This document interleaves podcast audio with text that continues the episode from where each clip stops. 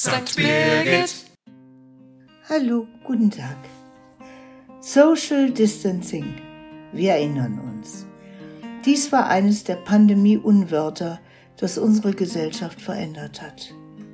Es begann damit, dass sich die Menschen auf der Straße nicht einmal mehr in die Augen sahen und den Kopf wegtreten, wenn sie sich begegneten. Im Nachhinein entfernte man sich voneinander. Gesetzlich geregelt waren die Treffen.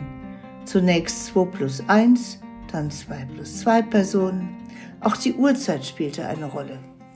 Wir igelten uns regelrecht zu Hause ein und trennten uns auch kommunikativ voneinander. Das führte zu Brüchen. Vereine verloren sich buchstäblich.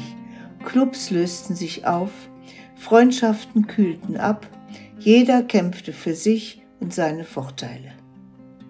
Auch die Kirche und ihre Gemeinden bekamen ihren Teil ab.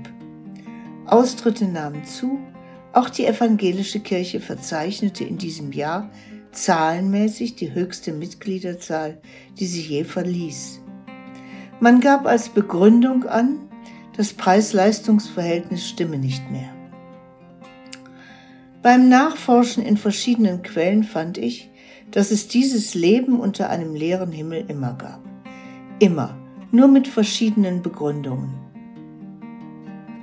In der Bibel fand ich unter dem Begriff Gemeinschaft im ersten Korintherbrief Abschnitt 13,5 jedoch folgenden Vorschlag, wie wir heute geheilt werden könnten. Da heißt es, an der Wurzel der Gemeinschaft ist die Liebe, die nicht ihren Vorteil sucht. Dazu bedarf es keiner weiteren Erklärung. Bei dem großen evangelischen Schriftsteller des letzten Jahrhunderts, Heinz Zarnt, heißt es sinngemäß, die Kirche soll nicht gleichsam zu einer metallenen Thermoskanne werden. In der Gemeinde heiß und nach außen hin kalt. Die Strahlkraft der Botschaft Jesu ist garantiert. Wir müssen sie nur anders leben, glaube ich.